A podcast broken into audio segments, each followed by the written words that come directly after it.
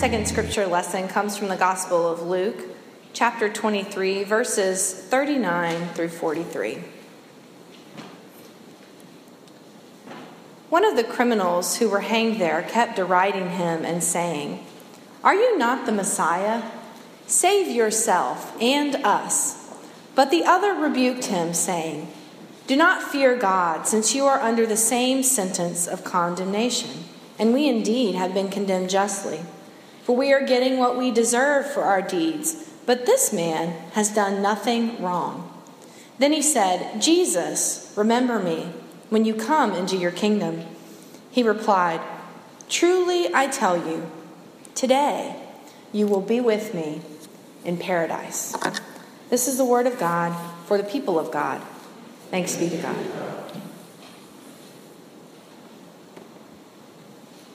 Let us pray. Come, Holy Spirit, come. Speak through me the words that you have for the people of God this day. Be with us in these moments of quiet, these moments of listening, these moments of being drawn closer to you by the Spirit. Amen.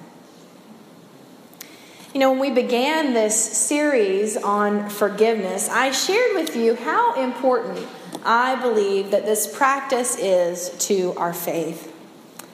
It seems like every time we turn around, there is an opportunity to practice forgiveness. I always love that saying about patience that God is doesn't give you patience, but God gives you the opportunity to be patient.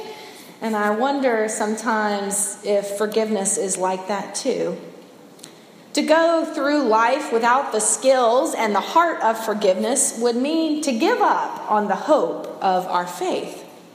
I have lamented the tragic situations over the past week the murder of 26 people in Texas, the shooting of a local police officer really right down the street in Portsmouth and numerous sexual assault and harassment accounts from women across the country. Those who are involved in these events will deal with the effects long after the news media goes silent. Their pain and worry and trauma will forever change them. All of these moments remind us of our human frailty and the great need that we have for forgiveness. In every moment of fault or cruelty, we see those who need to be forgiven and those who need to forgive.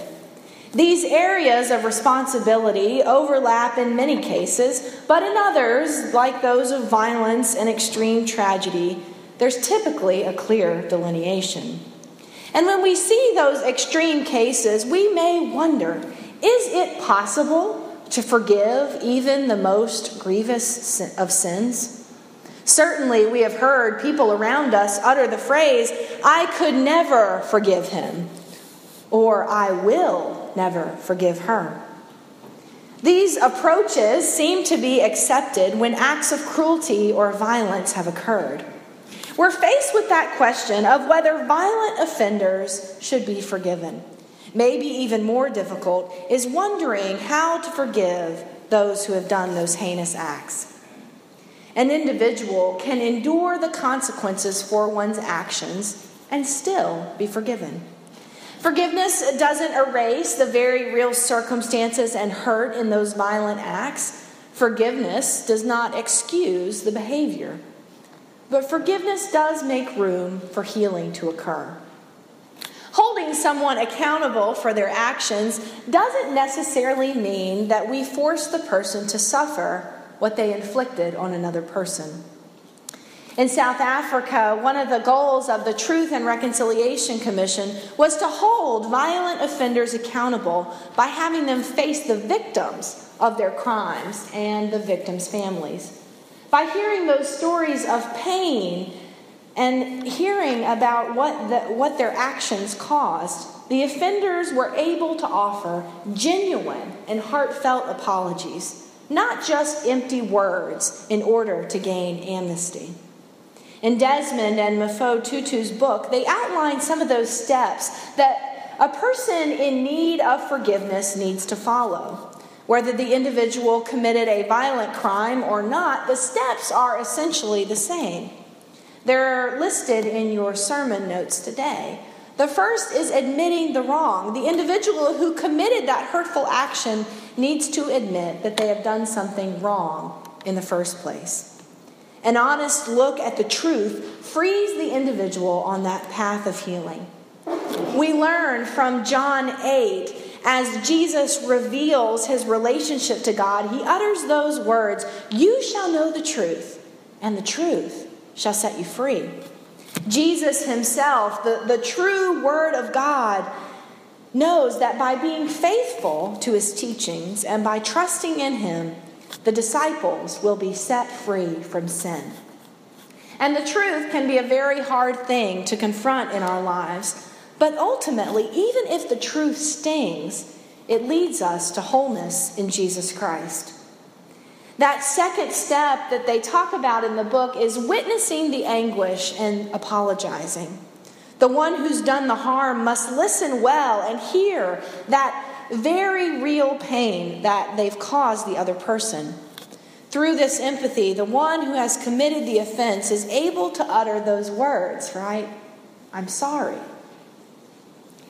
I have been teaching these pre marriage seminars with Tidewater Pastoral Counseling, and we talk a lot about sort of the things people say before one gets married, the advice, the tips that people give. And one of the sayings that's become popular over the years, um, over recent years, has been love means never having to say you're sorry. Love means never having to say you're sorry, right? But we know that's not true. what we know is that what love really means is that at any given moment, I might have to apologize, right? That's what love means.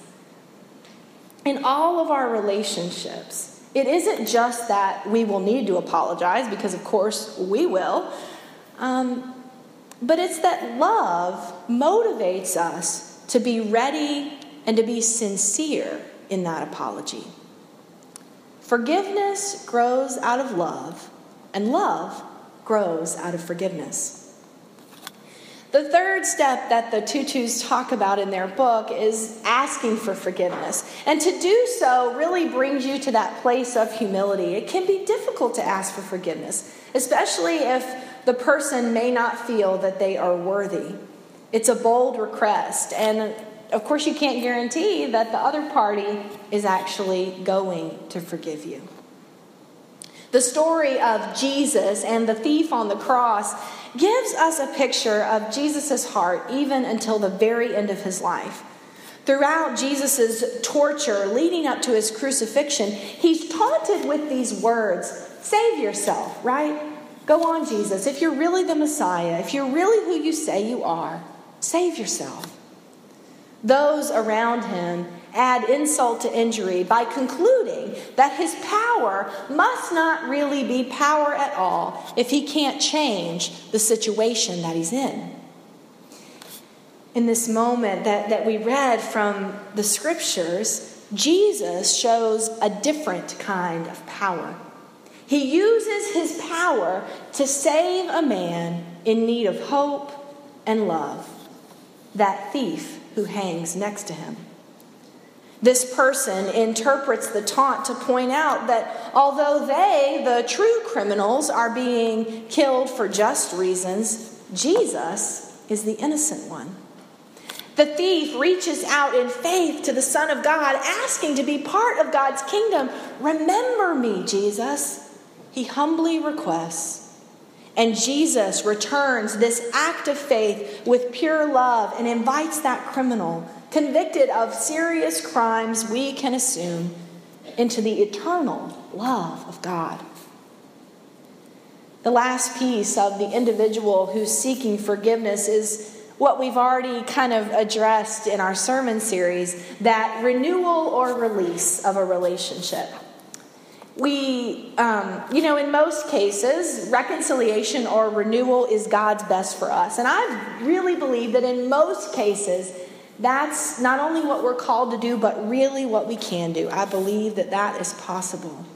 But sometimes, of course, especially with what we're talking about today, those extreme examples, sometimes it's not possible, and it's best to release that relationship and free both people from the past. But you know, to do that, to really experience that forgiveness, we have to get to a place where we don't wish ill on the other person. And that can be hard to do. We tend to talk about our hurts well into the future and recount them over and over again. I wonder what it would look like to forgive without that hatred and ill will to another person. In our other gospel text that we read this morning, it's about that, that woman that comes into Simon's house. She hears that Jesus is, is eating over there and she crashes the party. She shows her love and devotion to Jesus by washing his feet, using her hair as a towel, and anointing him with oil. As she shows that hospitality and care towards Jesus, Simon gets frustrated, right? And he questions Jesus' authority. He mutters to himself that if Jesus were really a prophet, he would know what kind of woman that is, and he wouldn't approve. Jesus wants to show Simon another way, and he tells him that parable that's tucked in there as well about a lender and two debtors. One of the debts is higher than the other, and when the lender forgives both debts and both persons, Jesus asks Simon, which person would be more grateful, right, for that forgiveness? He easily answers, right? The one with the greater debt is going to be more grateful.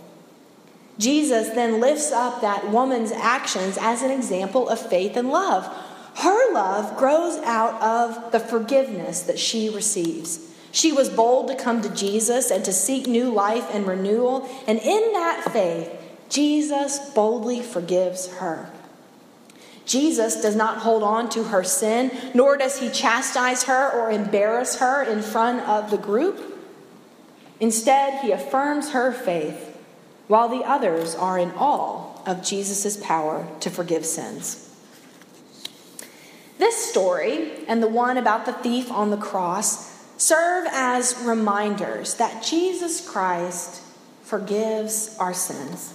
That each person, um, even criminals or those that we see as unlovable, are able to be forgiven by God.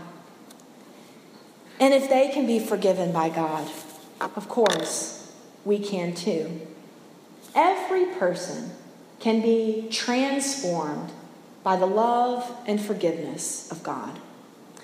Now, we all hope that what will grow out of our confession, our penitent hearts, our change, is not lifelong suffering and pain, but a call to love more, to show more grace, and a determination to do no harm.